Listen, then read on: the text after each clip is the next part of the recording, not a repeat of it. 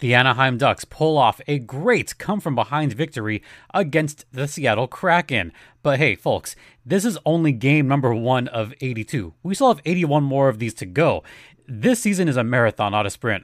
We'll talk about all that on today's Locked On Anaheim Ducks. Yeah, I know, that game ran long, didn't it? You're Locked On Ducks, your daily podcast on the Anaheim Ducks, part of the Locked On Podcast Network. Your team every day. Well, that was fun, wasn't it? Welcome, everyone, to Locked On Anaheim Ducks, part of the Locked On Podcast Network.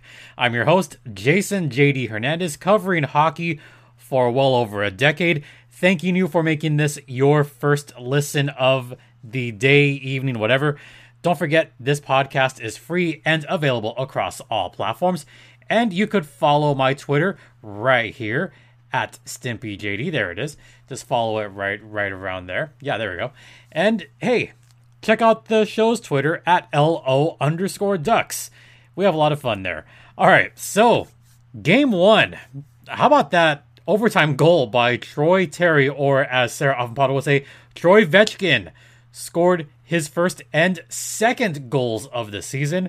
Just a quick hit. Ducks won it 5-4 in overtime. And, oh boy, let's break down a couple of things first. I want to talk about the bad first, and that was the special teams, specifically the penalty kill. Oh my gosh. The penalty kill was abysmal for Anaheim. Seattle was 3-for-5 on the power play, including 3 in the first period and a half alone.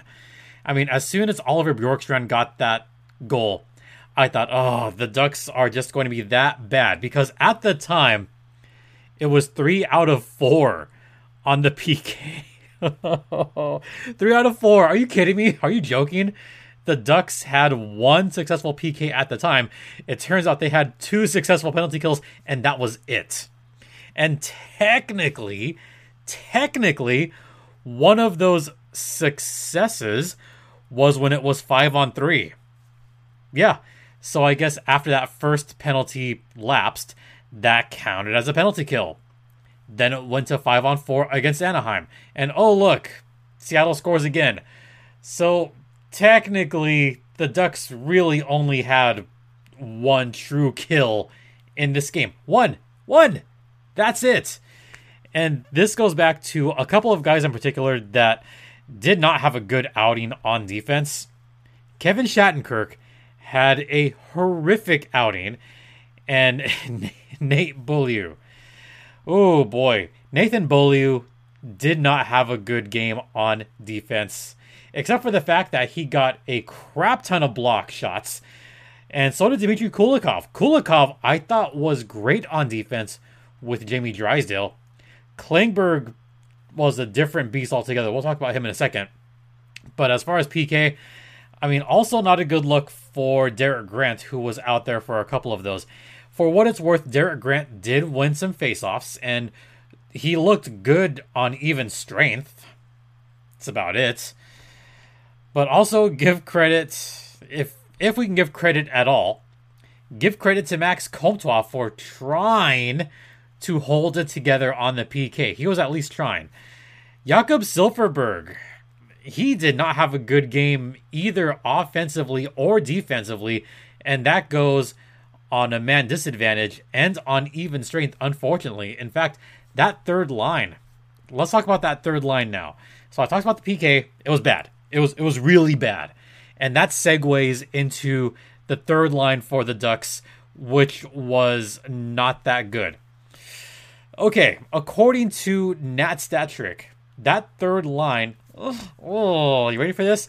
Max Comtois, Isaac Lundestrom, and Jakob Silfverberg, they had a Corsi 4 percentage on 5-on-5 of only 23%. Oh, that's stinky, folks.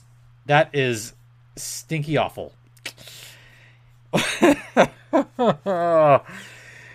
Between that line, they gave up pretty much the majority of goals. They did. I mean, they allowed some pretty high danger chances against them.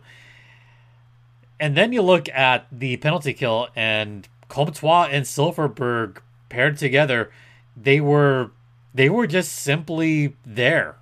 They were there. As far as the PK, the pairing with Derek Grant was better. It just was. The stats are right there. The eye test was right there. Derek Grant and Pavel Regenda, I thought they looked pretty good together, along with Max Jones, who provided some spark. But that third line struggled mightily throughout the entire game. Offensively, they could hardly find anything, too. They barely got anything of quality on goal. So that's a line that has to be addressed if you're Dallas Eakins. Now let's go down to the fourth line that Max Jones, Derek Grant, Pavel Regenda line. Pavel Regenda looked pretty decent. He looked fine in his first game as an Anaheim Duck. And also, gotta say this, but Pavel Regenda, I thought there was at least one opportunity where I thought he was going to get a point. Didn't happen. Oh, well. Now let's talk about the good. And by good, I mean great. That top six for the Anaheim Ducks, I've mentioned this on a different video, and I've mentioned this on Twitter and online. Look, that first line is fantastic. That second line it's tough for me to see. The second line might be better, but just the top six in general, I thought had a very good outing. So let's begin with just looking at that first line. Mason McTavish, my boy. Then you got Strome. Ooh, okay. Let's talk about Ryan Strome for a second. He made a fantastic first impression as an Anaheim Duck. Probably one of the better, I guess, Ducks debuts that we've seen in recent memory. One of the best. Then we have Troy Terry finishing off that line. Woo! Troy Terry makes any line good. Second line, Rico Z and Frank Vatrano. You know what? That's good on its own. And in some senses, that second line was better than that first. But the first line, top line, is the best. Keep that group together. As much as I would like to see Zegras and Terry together, I see why they put Strome on that line with Terry and McTavish. They need someone with a little bit more depth in their game. Someone with some veteran presence on that first line. And Strome was one of those guys with the Rangers. Let's not forget. Don't forget that Ryan Strome was on the second line for a while with the New York Rangers. He was a great top six guy in New York. And he's proving already after, I know it's one game, but he's proving to be a very, very quality top six guy in Anaheim. And, you know, for him to get 3 points, 1 goal, 2 apples, that's fantastic. Mason McTavish, 2 apples, great. Troy Terry, 2 goals, an assist. So you got a pair of 3-point nights, both from that first line. And Mason McTavish, 2 points himself. So between that first line, 8, count them, 8. Yeah, that's 8 points for that first line. They're about as good. You ready for this? They're about as good as pretty much any first line in the Pacific Division. I'm not going to go as far as saying in the entire league because there's some really good first lines in the league in general. But save for maybe one team, the Ducks have one of the best first lines in the Pacific Division. Mark my words, there's going to be a lot of points coming from there. And I know I made that prediction, which might sound silly, but I'm going to stick by it. I'm still going to say Troy Terry, 40-point season. I'm sorry, but not 40 points. Check that. 40-goal season. Yes, I'm going to say that. Troy Vetchkin, 40-goal season. That was my prediction before. That was my bold prediction. I'm going to stick with it. Because if you can have Strome and McTavish being great distributors and McTavish just kind of bruising his way around. And by the way, you see that first penalty that McTavish had where he just kind of had a little bit of a push towards the boards. Yeah, it resulted in a penalty. But McTavish, he's got some strength there. He's NHL ready. He's already got an NHL body at his age. He is there. He deserves to be on that first line. I really believe that. All right, we're going to take a quick timeout. But first, let's talk about BetOnline, which is the one place that has you covered, the one place that we trust. BetOnline has you covered with more props, odds, and lines than ever before. NHL season began. NBA season is starting soon.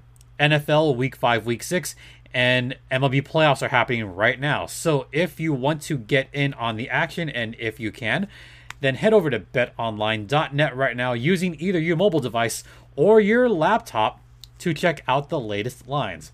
BetOnline is where the game starts, and BetOnline is the official online sportsbook of the Locked On Podcast Network. And please gamble responsibly.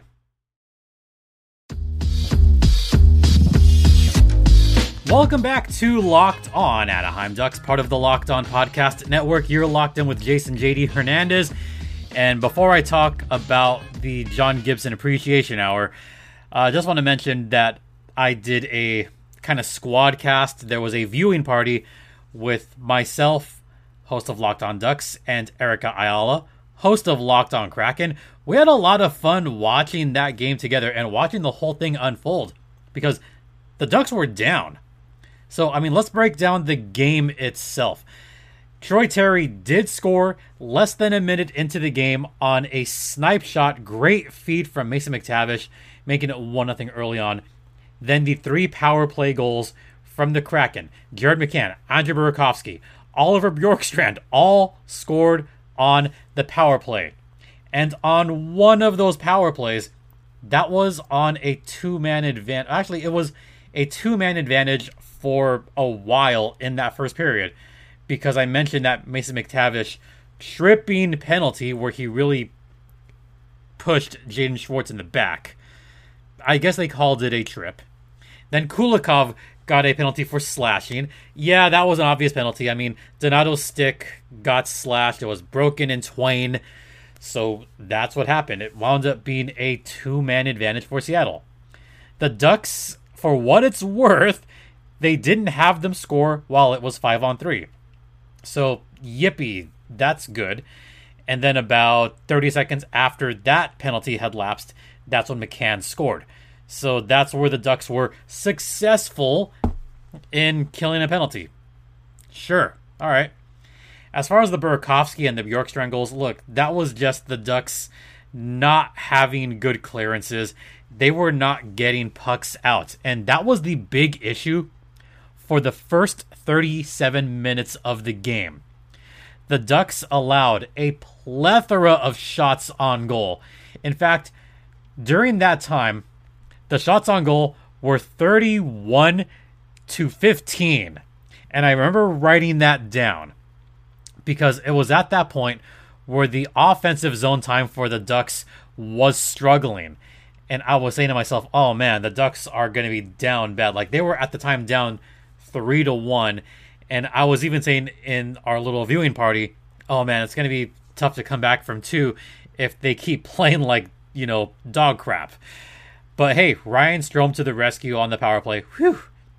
Which, by the way, another great pass from Mason McTavish.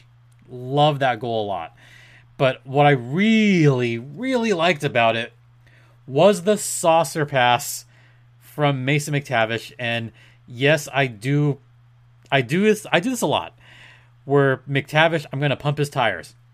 But on that power play, going back the other way, because Seattle had cleared the puck, and Seattle even forechecked a little bit, so they had possession.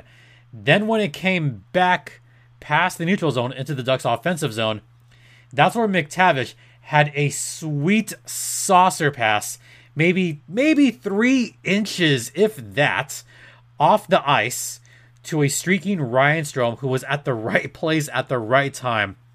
I loved the goal a lot, but man, I loved that pass by Mason McTavish. Loved it.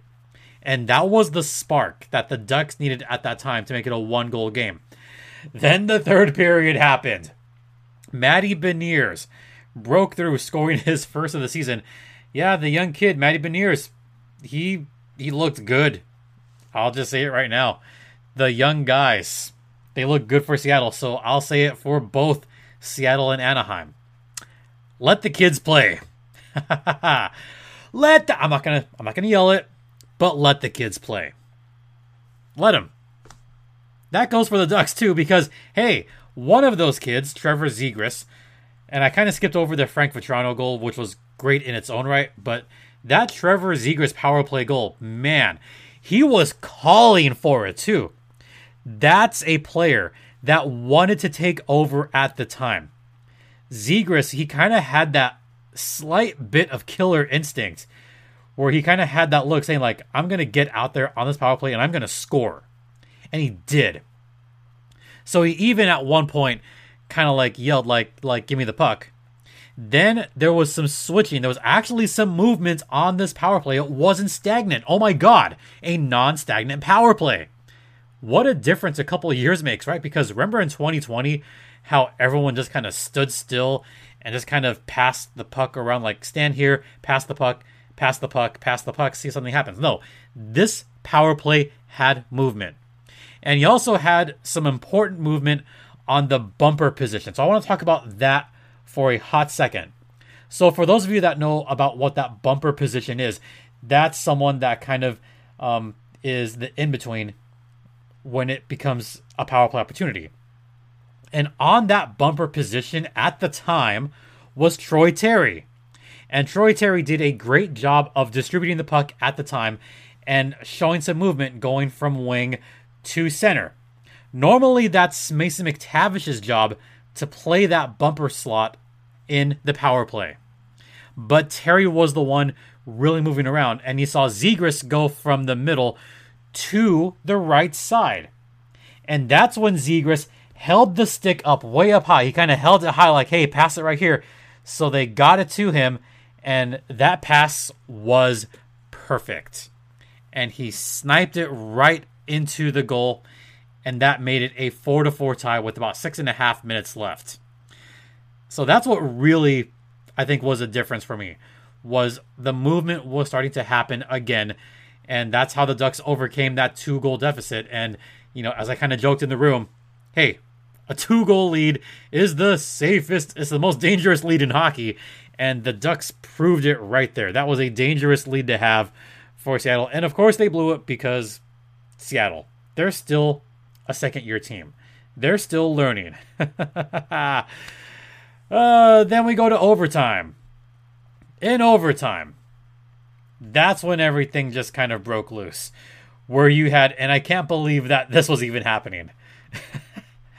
Can you believe that it was Adam Larson? Adam Larson, of all people, that got a shot off on John Gibson. Now, John Gibson didn't save this clean necessarily, but he got just enough to save it. And John Gibson had the presence of mind to pass it to a streaking Troy Terry who was just beating Oliver Bjorkstrand. So let me break down this play really quick. So on this 3-on-3, you had what I thought was a good shot, followed by an even better play going the other way by the Ducks. And this is where I said again, John Gibson, presence of mind. So right before, you had only 3 guys out there on each side.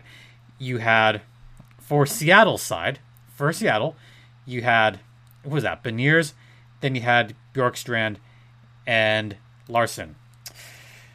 Yeah, that was a little bit weird. Actually, no, I take that back. It wasn't Bjorkstrand. It was Andrew Burakovsky. So let me correct myself right now. It was Burakovsky who got burned by Troy Terry. And on the Duck side, you had a threesome of Troy Terry, you had Ryan Strome, and you had, ready for this? John Klingberg. So you had a couple of the new guys out there. And look at Ryan Strome just kind of going out there trying to position himself at a good spot. And he did. But when Larson shot that, he kind of really stayed right by John Gibson looking for a rebound, but he was not in the best position to get a rebound. And as Troy Terry saw the look in Gibby's eyes, Troy Terry took off, going the other way towards the Seattle goaltender, who at the time was Phil Grubauer. And Burakovsky did not see Troy Terry. It's kind of like a football receiver, kind of just taking off on another gear, and whoever's defending him doesn't see him. And Troy Terry does a great job of protecting the puck and defending against Burakovsky. And Burakovsky just got burned by Troy Terry, who put on the afterburners and scored the game-winning goal. Troy Terry, with the presence of mind to know that John Gibson is going to make that pass, and a brilliant pass by John Gibson to bounce it off the boards right on the tape. And Troy Terry, he nailed it. And he nailed it backhand, folks. That was a backhand goal that went high glove side against Philip Grubauer. I don't think Grubauer knew exactly where that shot was going to come from, but a brilliant backhanded pass, or shot rather, by Troy Terry. Already 2 goals, 38 to go. I'm going to stick with that. Before we head to a second intermission, I got to talk about John Gibson. It's the John Gibson Appreciation Hour. Gibby had 44 saves during this game. He saw 48 shots. He was ready to get the taser right away. In the first 37 minutes, like I mentioned, he saw way too many shots early on. At that point, he had seen, I think it was like 31 shots. After 2 periods, he had seen 33 shots. He only saw 1 shot in overtime. That was the Larson shot.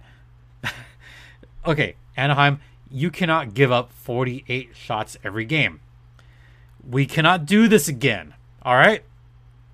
Ducks fans everywhere are already just kind of panicking at the fact that the Ducks allowed 48 shots on goal to the Seattle Kraken, which is, by the way, a franchise record.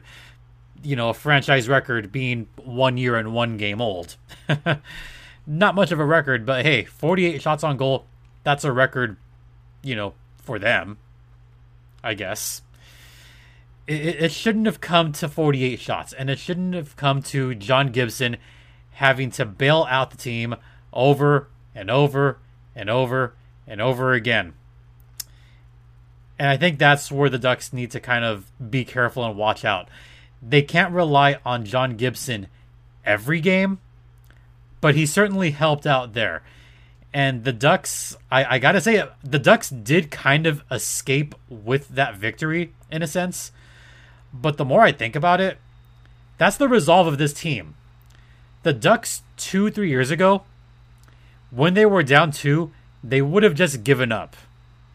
Or they would have tried to come back, score a goal, and wind up 1 goal short.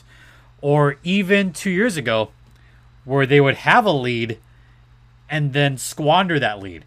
Even going back to last season, where the Ducks would at least get a point, go to overtime, but then they lose in overtime.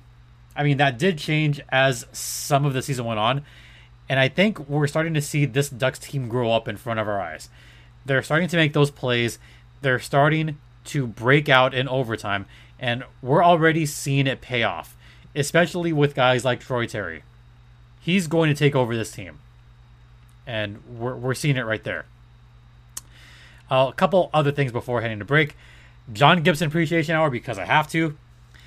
He had a .64 game score on this game. The expected goals, and this is courtesy of Nat Stat Trick, the expected goals in this game were 4.64 to 2.22 in favor of, you guessed it, the Seattle Kraken. Seattle had 4.6 goals expected. The Ducks had only 2.2. John Gibson saved their butts on this game. And Grubauer, yeah, he probably should have stopped more of those. Especially with an expected goals score of 2.22. Yeah, Gruby's game score was a negative 2.78. Well, it's happening to Grubauer again. And for Gibby, it's starting again. He's going to start piling up those positive points. Can't wait to see what Gibby does the rest of the season. And hopefully he will not have to resort to the taser over and over and over again. All right, before we head to break, don't forget that you can subscribe to this podcast on YouTube by clicking the bell right there. I'd always appreciate a subscribe. And hey, check out this podcast on Apple Podcasts, Google Podcasts, Spotify, Stitcher, wherever you get your podcasts. So we're going to talk about this season being a marathon and not a sprint on the other side. Hey, welcome back to Locked On Anaheim Ducks, part of the Locked On Podcast Network. Once again, you're locked in with Jason JD Hernandez. All right, so first, I just want to point out one of my favorite websites, and that is Hockey Stat Cards. And Hockey Stat Cards has their Heroes of the Night. And guess who are two of the Heroes of the Night? Troy Terry and Ryan Strome, each with 3-point nights. Troy Terry with a game score of 3.08 and Ryan Strome with a 3.02 score. In fact, only, looks like 8 guys had a game score above 3. Carson Soucy of the Kraken, Ryan Strome, Troy Terry, Nick Suzuki of the Habs, Mikko Rantanen of the Avalanche, Connor McDavid, of course, of Edmonton. Yeah, you got a hat trick, whatever. David Pasternak, so Pasta's back. And here's a name that I did not expect to be at the top. Marty Natchez. Yeah, Marty Natchez had himself a night with the Carolina Hurricanes. He did. All right. So I kind of say this jokingly, and by the way, you're going to see a special guest pop up on this segment. So yeah, it'll be fun. I say that this season is a marathon and not a sprint, and I kind of say this kind of half-jokingly, kind of not, because I can kind of relate. I, too, am preparing for a marathon, not a sprint. I mean, look, a sprint is, 100 meters, 200 meters? You know, for me, being a distance runner, a sprint is maybe half a mile. I know how fast I could run a half mile. I mean, I did a quick mile recently, and did that in about eight minutes, which is, you know, pretty good for me. I've had faster miles, but I haven't been training to run fast. I've been training to run longer distances. So for me, having, you know, miles under 8 is good. And I actually tried doing a half mile recently. This was at about 3.5 minutes. So I know how fast I could run, but I also don't want to push myself, and I also do not want to injure myself. So it's not a sprint. The Ducks don't have to come out of the gates right away. And I was kind of afraid that was going to happen a minute into the game because Troy Terry scored right away. But if you want a recipe for success, there's a plethora of things you've got to do to prepare yourself for a marathon and not a sprint. It comes from training. You got to make sure that you have your training program. You got to make sure that you're reading everything. You got to check your splits. You know what? I'm not going to grab my phone because it's all charging right now. But I do have an app. It's the Strava app. And, you know, I'm on there and I use that to monitor my running. So make sure you're training properly. Make sure that you're monitoring everything. What you want to do, you want to make sure that you're eating right. You know, I mean, you know, you got to make sure that you're eating the right things and having the right snack foods as you are preparing. Something else, you got to make sure you're drinking the right things. You know, make sure that you're drinking something that is healthy for you, you know, because that'll give you that nice little immunity boost. That'll give you a nice little pick-me-up as you train. And speaking of training, you know, when you're training, make sure that you're out there training hard, but at the same time, make sure you have a training buddy. You got to have a very good training buddy with you, someone that you love a lot. You know, as far as Trevor Zegras lives with Jamie Drysdale. Those two train together. So, you know, having best friends training together, that works out for the best. And make sure you get that good training in, because you're going to have to do it over and over and over again. And when you're done training, make sure you have your friends around you.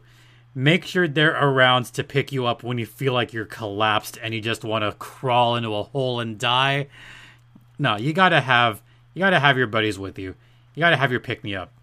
And like I said, for Z, you know, having JD to pick him up, that's always good. And for me, having my training buddy always helps. So got to make sure that you are prepared for the long haul. And if I'm the Ducks, I've got to prepare for the long haul. You know, 82 games is a long season. So you got to make sure you're in good shape. You got to make sure you're stretching. Make sure that you're in it to win it. And for those on the video side, you probably saw what was happening there. For those on the audio side, have no idea what's going on. But video side got a nice little treat there. Yeah. I hope y'all enjoyed that. Yeah, so I'm going to make this a little bit personal because, as you may have seen, and if you didn't, I'm running New York Marathon in less than a month, and the training will be ramping up. So the scheduling for this podcast may be a little bit sporadic at times, but that's because, you know, I can't just train for a sprint. I can't just run like 8 minutes, 9 minutes. You know, I have to be disciplined. Like these Ducks players have to be disciplined. It's a marathon, not a sprint. The discipline has to come consistently. And for me personally, and this is me just kind of like going off topic here, I need to make sure I'm prepared for this marathon because, you know, I've run Boston before. I've run Chicago. Chicago's still my favorite one. I've run LA Marathon. I've run double-digit marathons. This would be number 11 for me. A full marathon, that is. I've run dozens of half marathons. Preparing for a marathon is a different beast altogether. And I have run the marathon where I wasn't as prepared. And man, I was feeling it towards the end. The last really good race that I had to be the 2020 LA Marathon, but I was prepared for that. Like really freaking prepared. So you might notice that the scheduling of shows is going to be very sporadic, really sporadic. But hey, I am trying here, but I'm taking that seriously because this is my first New York Marathon. I want to have a spectacular race. There will be people there supporting me. There will be people cheering me on throughout the course, and I want to make them proud. So, you know, I'm running a little bit more, hitting the gym a little bit more, and taking it really seriously the next 3 weeks. Yeah, because I'm flying out 3 weeks from today, flying out to New York. So I have to make sure that I'm as prepared as possible. So just a little bit of a little reminder to all the folks that it is still going to be 5 shows a week, but all 5 shows might not be Monday through Friday, but there will be 5 shows a week. So just want you guys to bear with me and letting you know what the schedule is because, hey, marathon is coming up pretty soon. And after that, hey, you know what? I haven't signed up yet, but I'm strongly considering this. I might have this be a celebratory race. The Ducks 5K. Now, I'm not paid by the Ducks for this, but I just want to make mention of this first. The Ducks have a 5K coming up. Finally, the Ducks have a 5K. I'm tentatively planning on running that. So if I'm going, I hope to see you guys there too. All right. That's a good spot to wrap up this podcast. Once again, thank you all so much for your continued support. Don't forget, this podcast is free and available across all platforms. You can follow the Twitter at Stimpy JD. The show's Twitter is at LO underscore Ducks. If you want to drop me a line, lockedonanaheimducks@gmail.com. And once again, thank you for making this your first listen of the day. And hey, 1 win in the books, game 1 down, 81 to go. Let's enjoy this season, folks. For Locked On Anaheim Ducks, I'm Jason JD Hernandez saying have a great rest of the day. Please continue to be safe out there, be kind to one another, and Ducks fly together.